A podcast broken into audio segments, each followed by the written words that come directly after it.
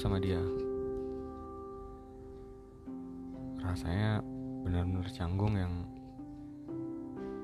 kayak aku nggak pernah kenal dia gitu loh. Aku pengen natap, pengen nyapa, pengen banget. Tapi berat banget rasanya buat natap ataupun nyapa lagi. Akhirnya aku nyapa temen yang ada di sampingnya dia. Aku jalan mau masuk ke ruangan ke dalam gedung.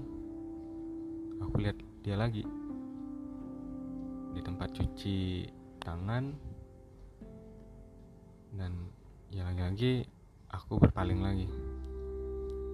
Aku nggak cukup kuat, nggak cukup sanggup untuk ngelihat lagi.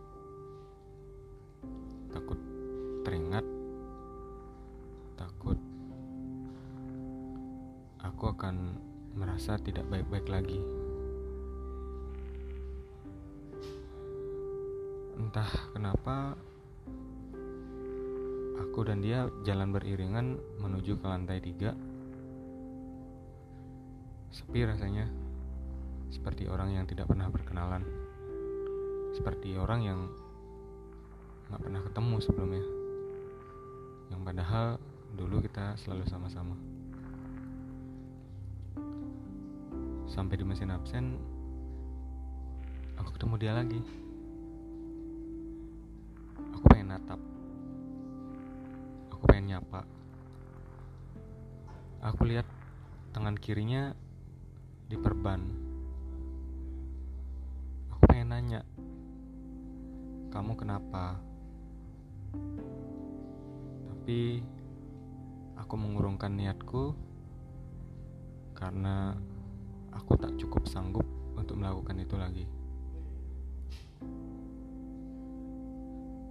Aku merindukan kamu.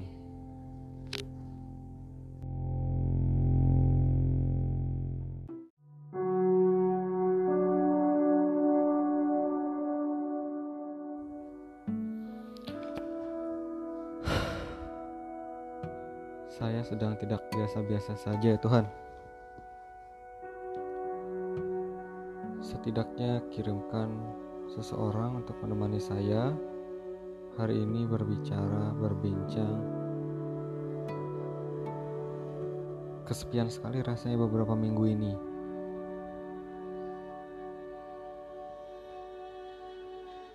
Ramai tapi ngerasa sendiri aja.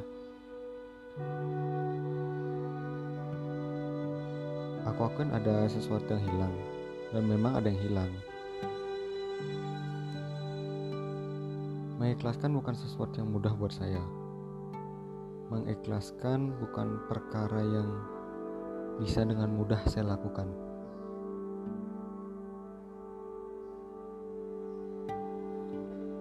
Saya sampai berpikir hal-hal negatif yang belum tentu terjadi, yang belum tentu seperti itu kenyataannya. Apakah dia bisa dengan mudah melupakan saya? Apakah dia sudah bersama orang lain? Ataukah dia sedang tidak baik-baik saja juga?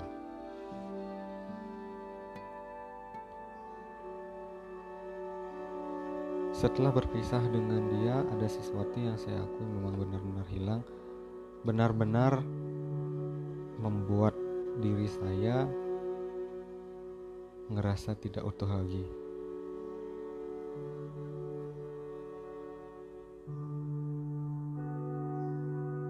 Karena saya juga mikir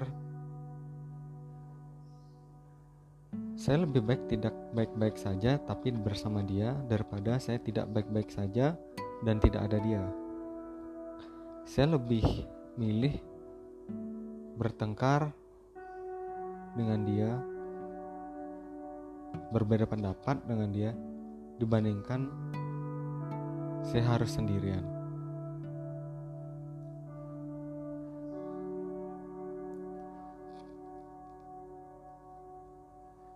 Kadang tiap hari ngerasa nggak ada sesuatu yang harus saya lakukan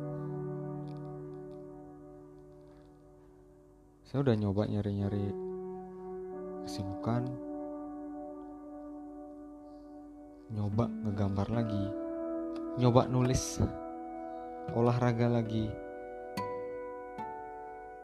Hibur diri dengan memaksakan sesuatu. Saya harus S2 saya harus keliling Bali naik sepeda pengalihan saya nggak benar-benar pengen itu mungkin egois saya bilang kalau saya memang butuh seseorang untuk menyenangkan dan menemani saya di sini. Mungkin saya egois karena itu adalah keinginan saya. Tapi belum tentu menjadi kebutuhan yang saya kira akan menjadikan lebih baik.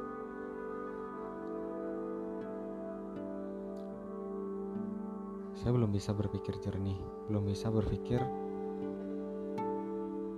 ini akan baik-baik saja. Ternyata tidak.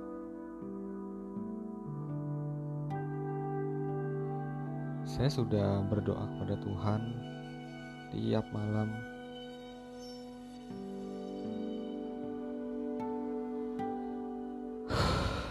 Doa yang sebenarnya nggak pengen saya ucapkan. Dulu saya berdoa agar bisa diberikan waktu untuk bersama-sama, memiliki keluarga. Tapi sekarang saya harus berdoa untuk mengikhlaskan doa yang sangat menyakitkan sebenarnya.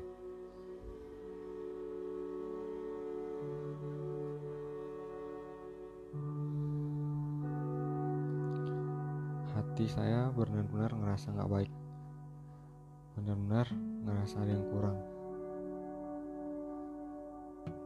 Di luar sana banyak teman, banyak orang-orang yang mencoba menghibur, menemani, tapi nyatanya bukan itu yang saya pengen. Bukan itu yang saya butuhkan. Saya masih egois. Saya butuh apa yang saya inginkan bukan butuh apa yang engkau sudah rencanakan.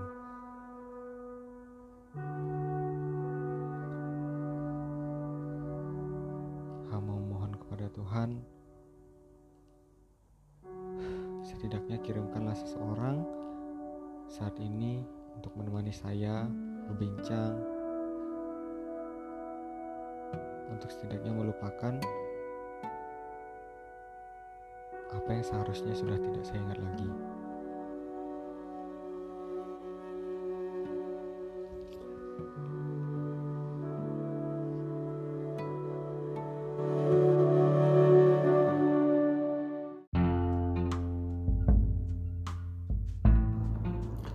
Hai, pengen cerita pengalaman beberapa minggu mungkin beberapa bulan belakangan ini sih ngerasa nggak punya tujuan aja nggak ada hal yang pengen dicapai nggak punya hal yang pengen dituju. Hampa gitu rasanya. Kayak kegiatan sehari-hari ya gitu-gitu aja. Pagi bangun nyetrika berangkat kerja di kantor kerja seperti biasa aktivitas sehari-hari pulang kerja jam 5 jam 6 kadang olahraga ya kadang istirahat kadang nonton film. Kadang ya ngelakuin kegiatan nggak jelas gitu aja di kamar sampai bosan satu titik tuh pengen banget ada teman buat jalan-jalan. Aku nih tipe orang yang senang banget jalan-jalan random. Jadi nggak punya tujuan gitu. Kadang keliling kota atau nyari-nyari makanan lihat-lihat sepatu kayak gitu. Tapi beberapa bulan belakangan ini memang benar-benar nggak ada banget aktivitas kayak gitu.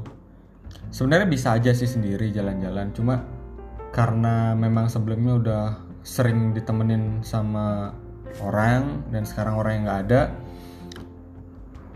jalan-jalan sendiri tuh kayak males gitu loh. Nggak ada yang diajak ngobrol. Ya nggak enak aja gitu. Jadi pengen jalan-jalan pengen keluar-keluar pengen nyari sesuatu itu males bawaannya males aja. Jadi sehari-hari tuh ngerasanya ya ya gitu-gitu aja. Kayak nggak ada improvement kayak nggak ada hal-hal menarik gitu pengen banget punya kegiatan aktivitas yang benar-benar membangun buat um, mengalihkan yang udah pergi. Pengen punya temen buat diajak ngobrol lagi. Pengen punya temen buat diajak cekcok lagi. Pengen punya temen buat nganterin jalan-jalan. Temen buat milih-milih sepatu. Temen yang bisa nemenin olahraga. Pengen banget beberapa bulan ini ngerasa sepi banget sepi benar-benar sepi kalau udah masuk kamar kosan ya kayak hmm,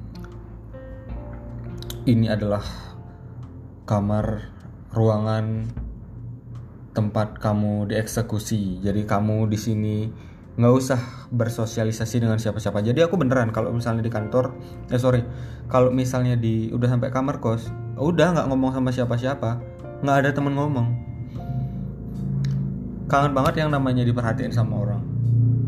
Kayak hmm, mau makan apa, nanti ke mana, semangat dong makan sayur dong nah kayak gitu gitu kangen banget gitu loh um, rasanya hambar aja gitu. Sebenarnya kalau misalnya mau dipikir-pikir mau ngelakuin sendiri bisa. Cuma kayak yang tadi aku bilang itu karena udah sempet kebiasa bareng-bareng sama orang hmm, diperhatiin ya walaupun sering berantem sering cekcok tapi sekarang benar-benar sepi yang ditinggal nggak ada siapa-siapa itu ngerasa benar-benar kosong kayak gitu. Nggak enak aja rasanya. Di hati itu kayak ada ngeganjel. Kayak ada sesuatu yang kurang ada sesuatu yang harusnya ini diisi oleh sesuatu oleh uh, suatu hal. Tapi nggak ada. Hilang gitu aja. Ya mungkin hmm, teman-teman bisa ngasih aku saran aku ini enaknya ngambil kegiatan apa? Um, nyibukin diri atau diam-diam aja atau kayak gimana? Soalnya jujur aku ini kan suka banget nih yang namanya olahraga lari. Sampai olahraga lari ini pun sekarang udah ngerasa bosan gitu loh. Kadang juga nulis di blog. Nulis di blog pun inspirasi itu udah gak ada. Terus hmm, mau nongkrong nongkrong kayak gitu. Nongkrong nongkrong kalau sendirian makin gak enak. Terus kalau jalan-jalan ya karena nggak ada temen muter-muter tuh kayak aneh banget rasanya. Sepi kayak capeknya nggak jelas. Tapi kalau misalnya ada teman itu enak. Um, ngapain ya? Tidur. Tidur aku bukan tipikal orang yang suka banget tidur nggak. Paling malam tidur uh, 5 6 jam udah cukup. Tidur siang nggak bisa.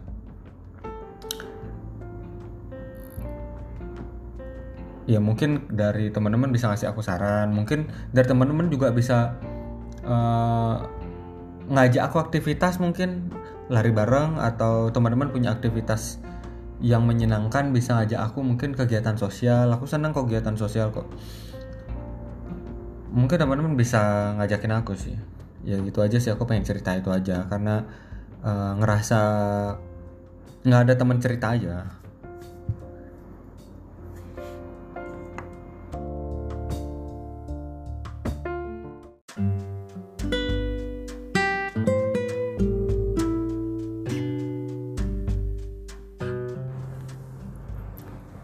Kalau menurut kamu, apa yang paling menyakitkan dari jatuh cinta? Kalau dari banyak lagu banyak orang yang bilang jatuh cinta itu berjuta rasanya bahagia selalu. Dunia itu kayak milik kita berdua kayak gitu. Banyak orang bilang. Nah uh, tapi sebenarnya jatuh cinta itu nggak selalu bahagia loh. Awalnya mungkin iya. Pas masa-masa pendekatan pas masa-masa kamu lagi suka-sukanya. Pas masa-masa kamu lagi demen-demennya. Sama-sama berusaha buat bisa bareng-bareng. Itu bahagia banget. Pas perjalanan, pada akhirnya banyak hal yang kalian lakukan, banyak hal yang kalian lalui, banyak momen dan kenangan yang kalian buat, kalian lalui, dan jadi satu kenangan. Bener gak sih? Begitu bulan pertama, bulan kedua, tiba di tahun pertama, tiba di tahun kedua, dan seterusnya. Pada satu titik, akhirnya ada satu kejenuhan, ada satu konflik di mana itu mengharuskan kamu dan dia akhirnya memutuskan untuk berpisah. Menyebalkan banget momen-momen ketika kamu harus berpisah dengan orang yang kamu sayangi, kamu cintai dan banyak momen sudah kamu buat.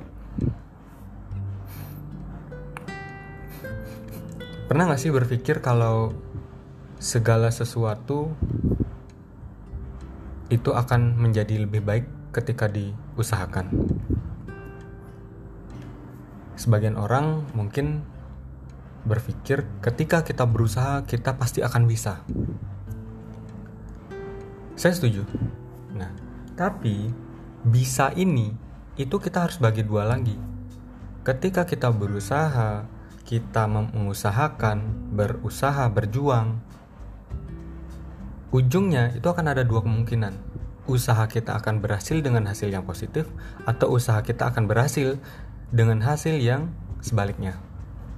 Karena seberat apa pun kita berusaha, hasil itu tidak akan selalu sesuai dengan ekspektasi kita atau kemauan kita. Banyak banget orang bilang kayak gitu. Bilang kita usaha pasti kita akan dapat apa yang kita inginkan. Enggak, kalau menurut saya enggak. Hasil dari usaha itu bisa hal yang sesuai dengan yang kita inginkan atau hal yang tidak sesuai dengan yang kita inginkan. Karena semua hal itu tidak kita bisa kontrol sendiri. Ada faktor-faktor di luar yang juga mempengaruhi itu.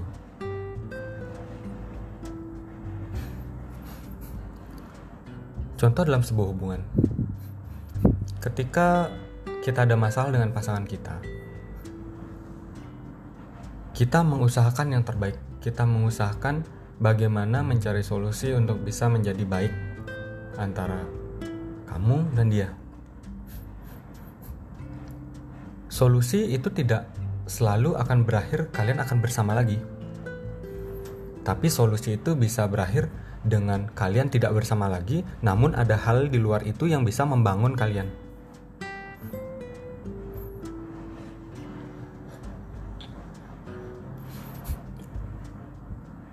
Kadang orang berpikir setelah usai dengan orang lain, namun dia masih punya perasaan, dia akan berusaha, berusaha, berusaha agar bisa kembali dengan dia yang dia inginkan.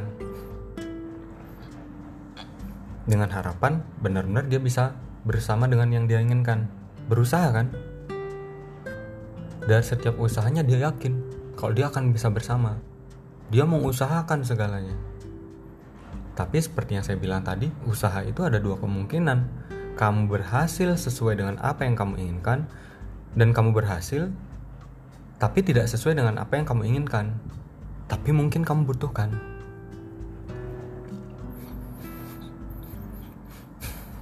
Menjawab pertanyaan di awal, apa yang paling menyebalkan dan paling susah dalam jatuh cinta? Kalau menurut saya pribadi merelakan dia yang masih kita sayangi kita cintai momen-momen yang ada pada dia yang harus kita ikhlaskan.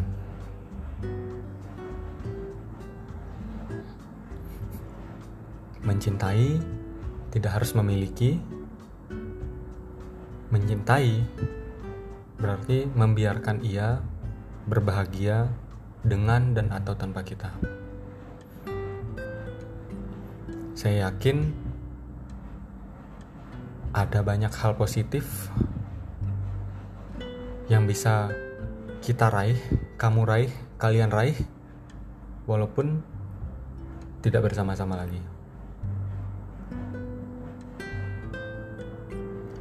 Untuk saat ini, saya masih sangat mencintai seseorang, seseorang yang sudah saya ajak untuk membangun sebuah kenangan selama tiga tahun terakhir, seseorang yang memiliki arti, memiliki pengaruh yang sangat untuk saya, tapi harus saya relakan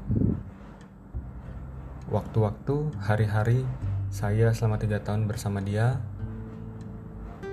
semata-mata agar dia bisa lebih tenang, saya pun bisa lebih tenang, dan semua menjadi membaik. Ingat, berusaha itu sangat baik, tapi hasil dari usaha bisa jadi sesuai dengan apa yang kita inginkan, bisa jadi tidak sesuai dengan apa yang kita inginkan.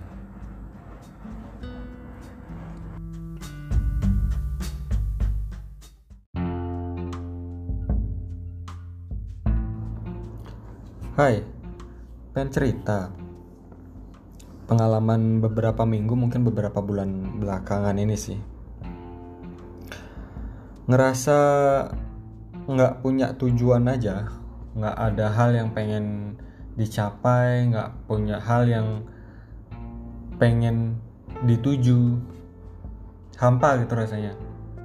Kayak kegiatan sehari-hari ya gitu-gitu aja. Pagi bangun nyetrika berangkat kerja di kantor kerja seperti biasa aktivitas sehari-hari.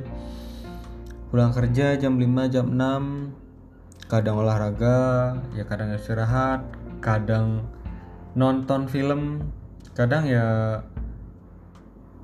ngelakuin kegiatan nggak jelas gitu aja di kamar sampai bosan satu titik tuh pengen banget ada teman buat jalan-jalan. Aku nih tipe orang yang senang banget jalan-jalan random. Jadi nggak punya tujuan gitu. Kadang keliling kota atau nyari-nyari makanan lihat-lihat sepatu kayak gitu. Tapi beberapa bulan belakangan ini memang bener-bener nggak ada banget aktivitas kayak gitu. Sebenarnya bisa aja sih sendiri jalan-jalan. Cuma karena memang sebelumnya udah sering ditemenin sama orang dan sekarang orang yang nggak ada jalan-jalan sendiri tuh kayak males gitu loh. Nggak ada yang diajak ngobrol. Ya nggak enak aja gitu. Jadi pengen jalan-jalan pengen keluar-keluar pengen nyari sesuatu itu males bawaannya males aja. Jadi sehari-hari tuh ngerasanya ya ya gitu-gitu aja kayak nggak ada improvement kayak nggak ada hal-hal menarik gitu. Pengen banget punya kegiatan aktivitas yang benar-benar membangun buat um, mengalihkan yang udah pergi. Pengen punya temen buat diajak ngobrol lagi. Pengen punya temen buat diajak cekcok lagi. Pengen punya temen buat nganterin jalan-jalan temen buat milih-milih sepatu temen yang bisa nemenin olahraga pengen banget. Beberapa bulan ini ngerasa sepi banget. Sepi bener-bener sepi. Kalau udah masuk kamar kosan ya kayak hmm,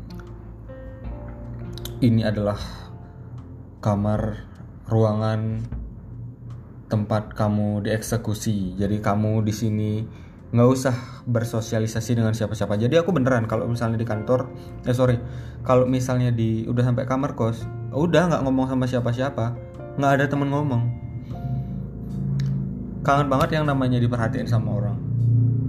Kayak hmm, mau makan apa nanti ke mana.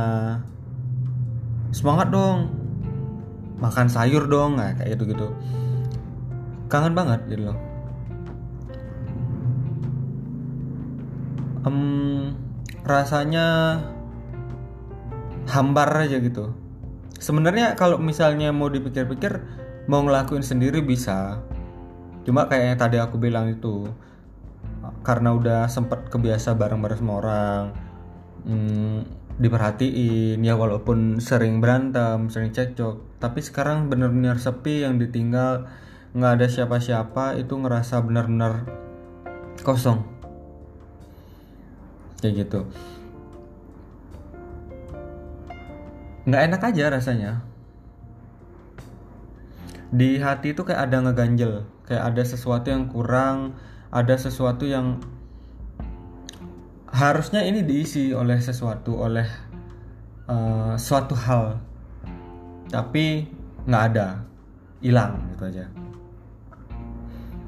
ya mungkin hmm, teman-teman bisa ngasih aku saran. Aku ini enaknya ngambil kegiatan apa? Um, nyibukin diri atau diam-diam aja atau kayak gimana? Soalnya jujur aku ini kan suka banget nih yang namanya olahraga lari. Sampai olahraga lari ini pun sekarang udah ngerasa bosan gitu loh. Kadang juga nulis di blog. Nulis di blog pun inspirasi itu udah gak ada terus hmm, mau nongkrong nongkrong kayak gitu. Nongkrong nongkrong kalau sendirian makin nggak enak.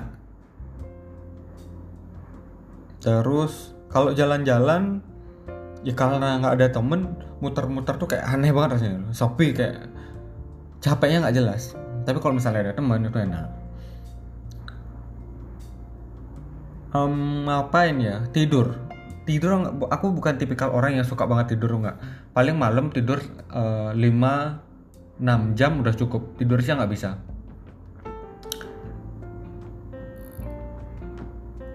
Ya mungkin dari teman-teman bisa ngasih aku saran. Mungkin dari teman-teman juga bisa uh, ngajak aku aktivitas mungkin.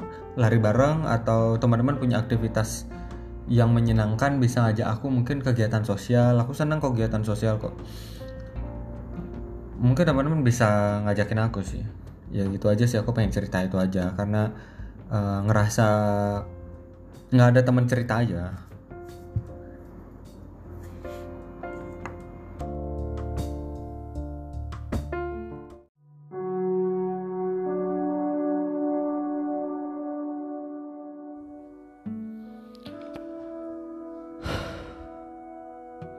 Saya sedang tidak biasa-biasa saja ya Tuhan.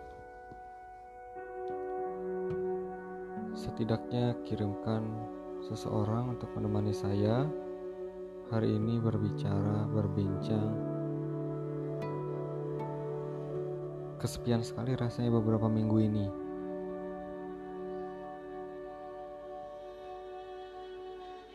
Ramai tapi ngerasa sendiri aja. Aku akan ada sesuatu yang hilang dan memang ada yang hilang. Mengikhlaskan bukan sesuatu yang mudah buat saya. Mengikhlaskan bukan perkara yang bisa dengan mudah saya lakukan.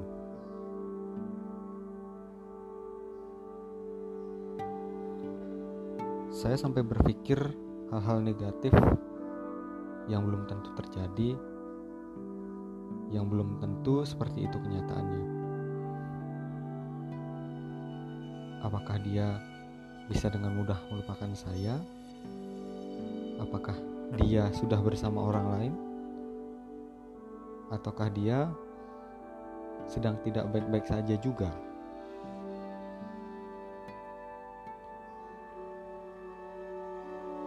Setelah berpisah dengan dia, ada sesuatu yang saya akui memang benar-benar hilang benar-benar membuat diri saya ngerasa tidak utuh lagi.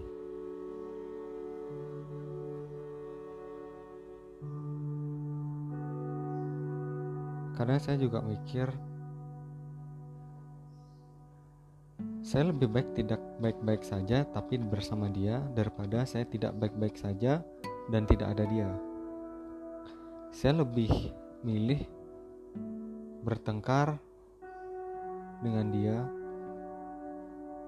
berbeda pendapat dengan dia dibandingkan saya harus sendirian.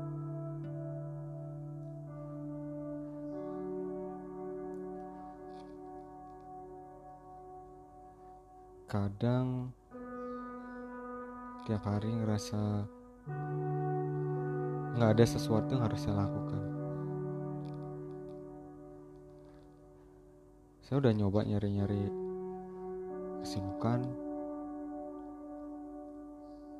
Nyoba ngegambar lagi. Nyoba nulis olahraga lagi. Hibur diri dengan memaksakan sesuatu. Saya harus S2 saya harus keliling Bali naik sepeda pengalihan saya nggak benar-benar pengen itu mungkin egois saya bilang kalau saya memang butuh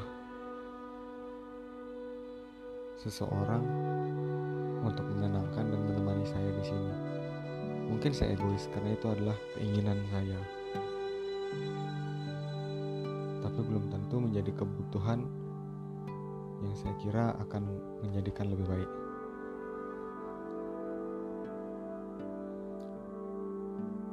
Saya belum bisa berpikir jernih, belum bisa berpikir ini akan baik-baik saja. Ternyata tidak.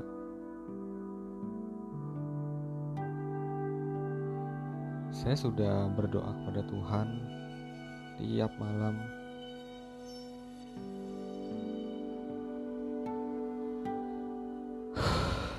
Doa yang sebenarnya nggak pengen saya ucapkan.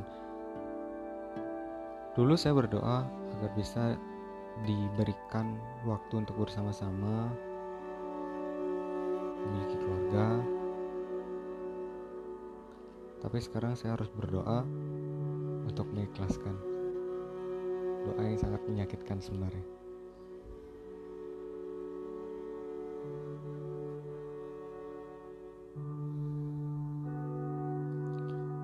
Hati saya benar-benar ngerasa nggak baik benar-benar ngerasa ada yang kurang.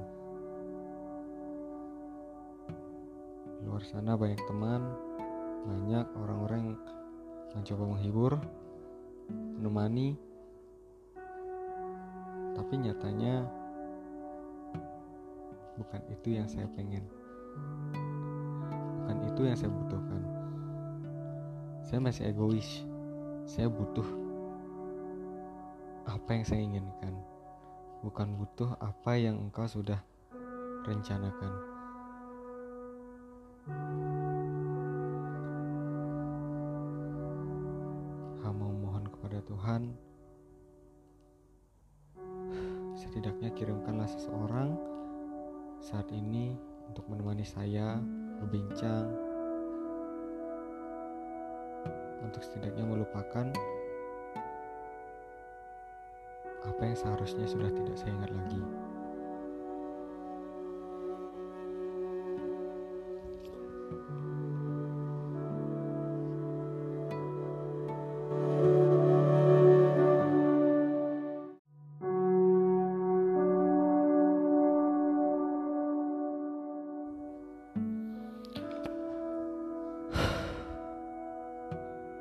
sedang tidak biasa-biasa saja ya Tuhan.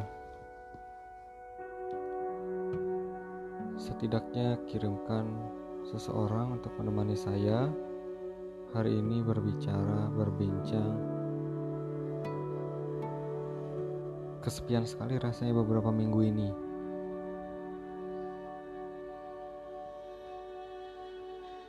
Ramai tapi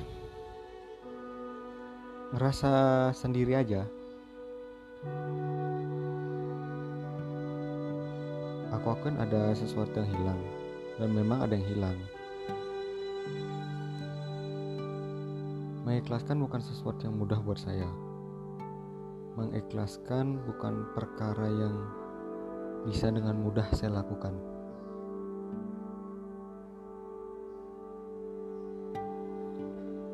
Saya sampai berpikir hal-hal negatif yang belum tentu terjadi, yang belum tentu seperti itu kenyataannya. Apakah dia bisa dengan mudah melupakan saya? Apakah dia sudah bersama orang lain? Ataukah dia sedang tidak baik-baik saja juga?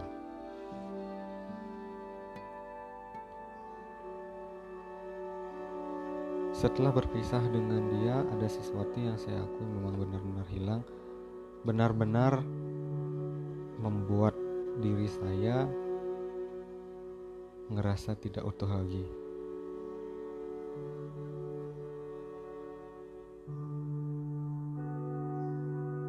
Karena saya juga mikir Saya lebih baik tidak baik-baik saja tapi bersama dia daripada saya tidak baik-baik saja dan tidak ada dia. Saya lebih milih bertengkar dengan dia, berbeda pendapat dengan dia dibandingkan saya harus sendirian.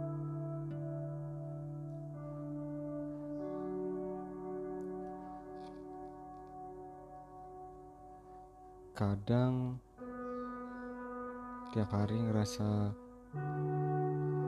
nggak ada sesuatu yang harus saya lakukan. Saya udah nyoba nyari-nyari kesibukan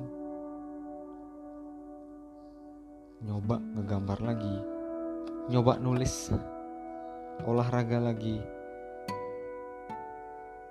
hibur diri dengan memaksakan sesuatu saya harus S2 saya harus keliling Bali naik sepeda. Pengalihan. Saya nggak benar-benar pengen itu. Mungkin egois saya bilang kalau saya memang butuh seseorang untuk menyenangkan dan menemani saya di sini. Mungkin saya egois karena itu adalah keinginan saya. Tapi belum tentu menjadi kebutuhan yang saya kira akan menjadikan lebih baik.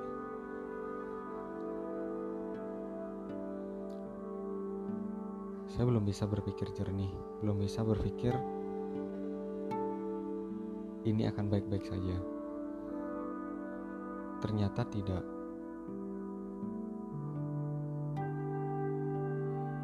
Saya sudah berdoa kepada Tuhan tiap malam.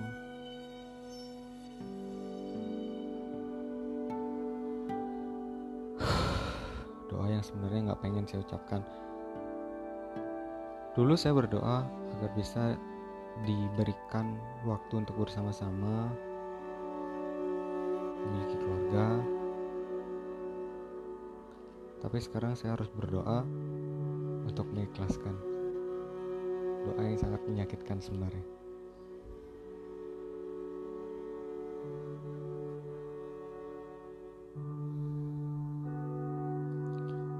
Hati saya benar-benar ngerasa nggak baik.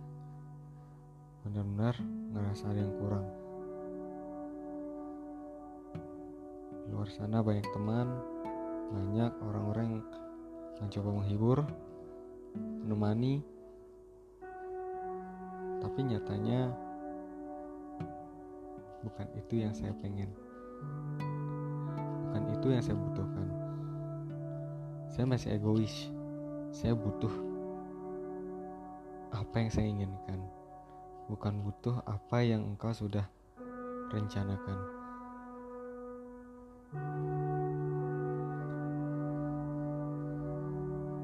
Mohon kepada Tuhan setidaknya kirimkanlah seseorang saat ini untuk menemani saya berbincang untuk setidaknya melupakan apa yang seharusnya sudah tidak saya ingat lagi.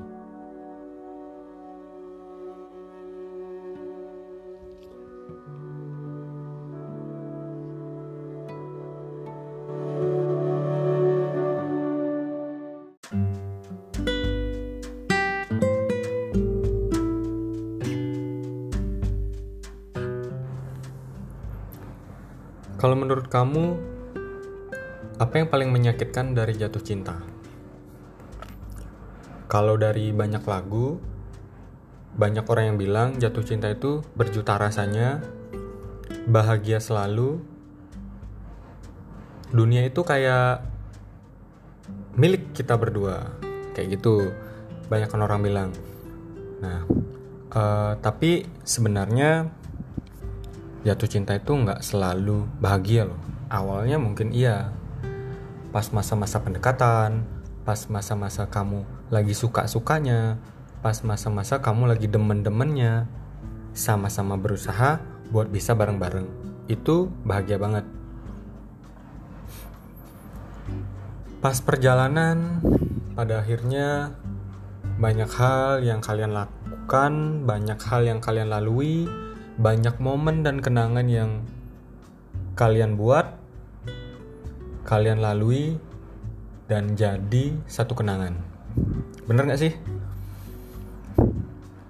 Begitu bulan pertama, bulan kedua, tiba di tahun pertama, tiba di tahun kedua, dan seterusnya. Pada satu titik, akhirnya ada satu kejenuhan, ada satu konflik di mana itu mengharuskan kamu dan dia akhirnya memutuskan untuk berpisah. Menyebalkan banget momen-momen ketika kamu harus berpisah dengan orang yang kamu sayangi, kamu cintai dan banyak momen sudah kamu buat. Pernah gak sih berpikir kalau segala sesuatu itu akan menjadi lebih baik ketika diusahakan? Sebagian orang mungkin berpikir ketika kita berusaha kita pasti akan bisa. Saya setuju. Nah, tapi bisa ini itu kita harus bagi dua lagi.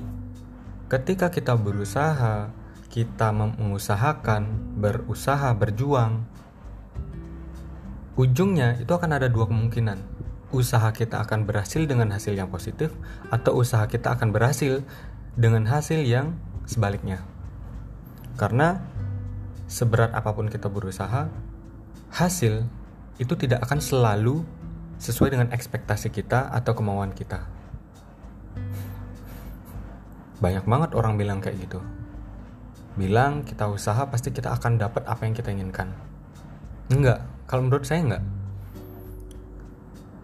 Hasil dari usaha itu bisa hal yang sesuai dengan yang kita inginkan atau hal yang tidak sesuai dengan yang kita inginkan. Karena semua hal itu tidak kita bisa kontrol sendiri. Ada faktor-faktor di luar yang juga mempengaruhi itu.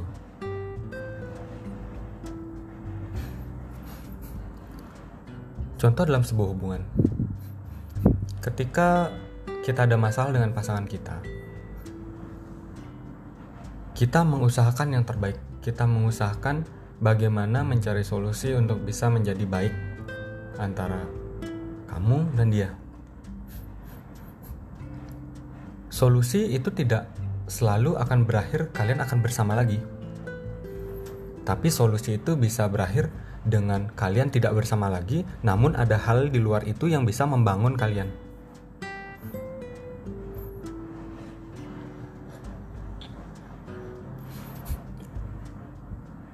Kadang orang berpikir setelah usai dengan orang lain, namun dia masih punya perasaan, dia akan berusaha, berusaha, berusaha agar bisa kembali dengan dia yang dia inginkan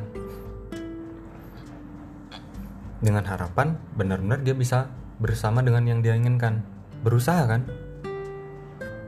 Dan setiap usahanya dia yakin kalau dia akan bisa bersama. Dia mengusahakan segalanya. Tapi seperti yang saya bilang tadi usaha itu ada dua kemungkinan. Kamu berhasil sesuai dengan apa yang kamu inginkan dan kamu berhasil tapi tidak sesuai dengan apa yang kamu inginkan. Tapi mungkin kamu butuhkan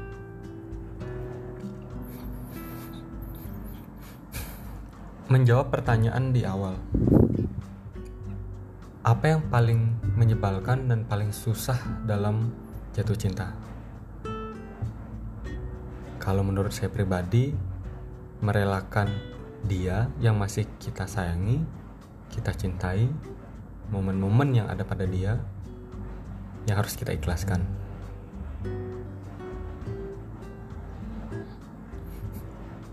Mencintai tidak harus memiliki, Mencintai berarti membiarkan ia berbahagia dengan dan atau tanpa kita. Saya yakin ada banyak hal positif yang bisa kita raih, kamu raih, kalian raih, walaupun tidak bersama-sama lagi.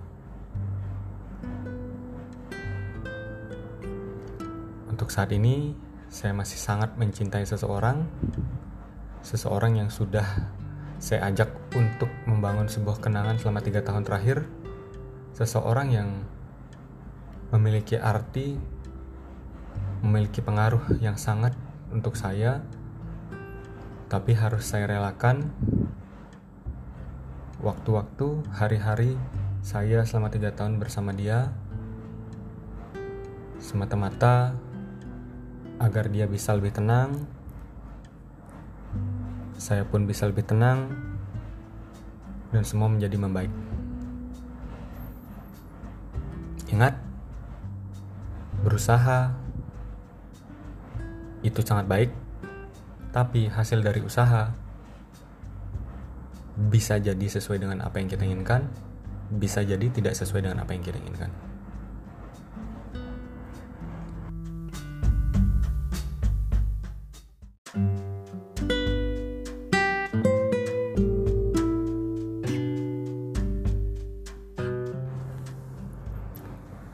Kalau menurut kamu, apa yang paling menyakitkan dari jatuh cinta? Kalau dari banyak lagu, banyak orang yang bilang jatuh cinta itu berjuta rasanya, bahagia selalu. Dunia itu kayak milik kita berdua, kayak gitu. Banyak orang bilang. Nah, uh, tapi sebenarnya jatuh cinta itu nggak selalu bahagia loh. Awalnya mungkin iya.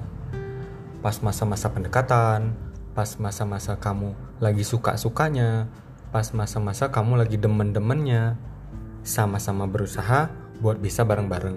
Itu bahagia banget. Pas perjalanan, pada akhirnya banyak hal yang kalian lakukan, banyak hal yang kalian lalui, banyak momen dan kenangan yang kalian buat, kalian lalui, dan jadi satu kenangan. Bener gak sih? Begitu bulan pertama, bulan kedua, tiba di tahun pertama, tiba di tahun kedua, dan seterusnya. Pada satu titik, akhirnya ada satu kejenuhan, ada satu konflik di mana itu mengharuskan kamu dan dia akhirnya memutuskan untuk berpisah. Menyebalkan banget momen-momen ketika kamu harus berpisah dengan orang yang kamu sayangi, kamu cintai dan banyak momen sudah kamu buat. Pernah gak sih berpikir kalau segala sesuatu itu akan menjadi lebih baik ketika diusahakan? Sebagian orang mungkin berpikir ketika kita berusaha kita pasti akan bisa. Saya setuju. Nah, tapi bisa ini itu kita harus bagi dua lagi. Ketika kita berusaha, kita mengusahakan, berusaha, berjuang, ujungnya itu akan ada dua kemungkinan. Usaha kita akan berhasil dengan hasil yang positif, atau usaha kita akan berhasil dengan hasil yang sebaliknya. Karena seberat apa pun kita berusaha, hasil itu tidak akan selalu sesuai dengan ekspektasi kita atau kemauan kita. Banyak banget orang bilang kayak gitu. Bilang kita usaha pasti kita akan dapat apa yang kita inginkan. Enggak, kalau menurut saya enggak. Hasil dari usaha itu bisa hal yang sesuai dengan yang kita inginkan atau hal yang tidak sesuai dengan yang kita inginkan. Karena semua hal itu tidak kita bisa kontrol sendiri. Ada faktor-faktor di luar yang juga mempengaruhi itu.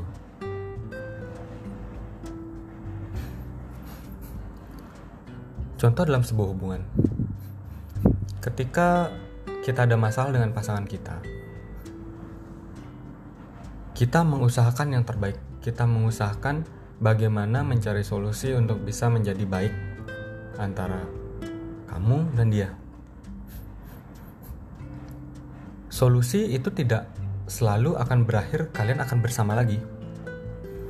Tapi solusi itu bisa berakhir dengan kalian tidak bersama lagi, namun ada hal di luar itu yang bisa membangun kalian.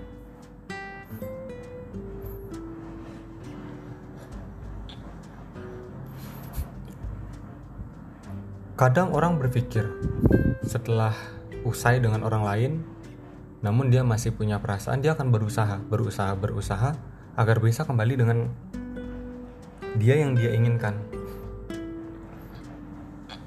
dengan harapan benar-benar dia bisa bersama dengan yang dia inginkan. Berusaha kan?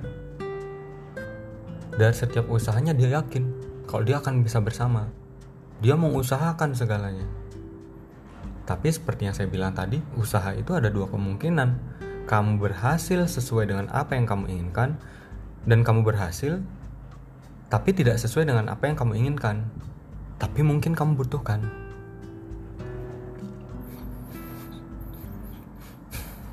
Menjawab pertanyaan di awal,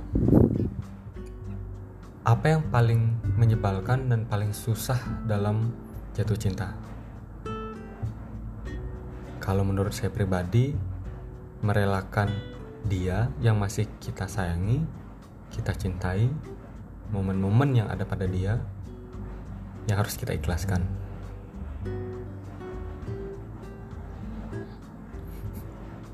Mencintai tidak harus memiliki. Mencintai berarti membiarkan ia berbahagia dengan dan atau tanpa kita. Saya yakin ada banyak hal positif yang bisa kita raih, kamu raih, kalian raih, walaupun tidak bersama-sama lagi.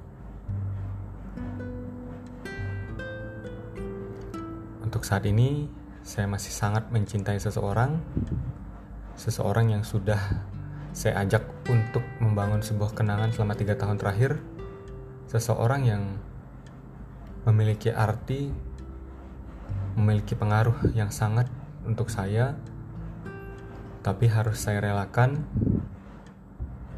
Waktu-waktu hari-hari saya selama tiga tahun bersama dia semata-mata agar dia bisa lebih tenang. Saya pun bisa lebih tenang. Dan semua menjadi membaik. Ingat berusaha. Itu sangat baik. Tapi hasil dari usaha bisa jadi sesuai dengan apa yang kita inginkan, bisa jadi tidak sesuai dengan apa yang kita inginkan.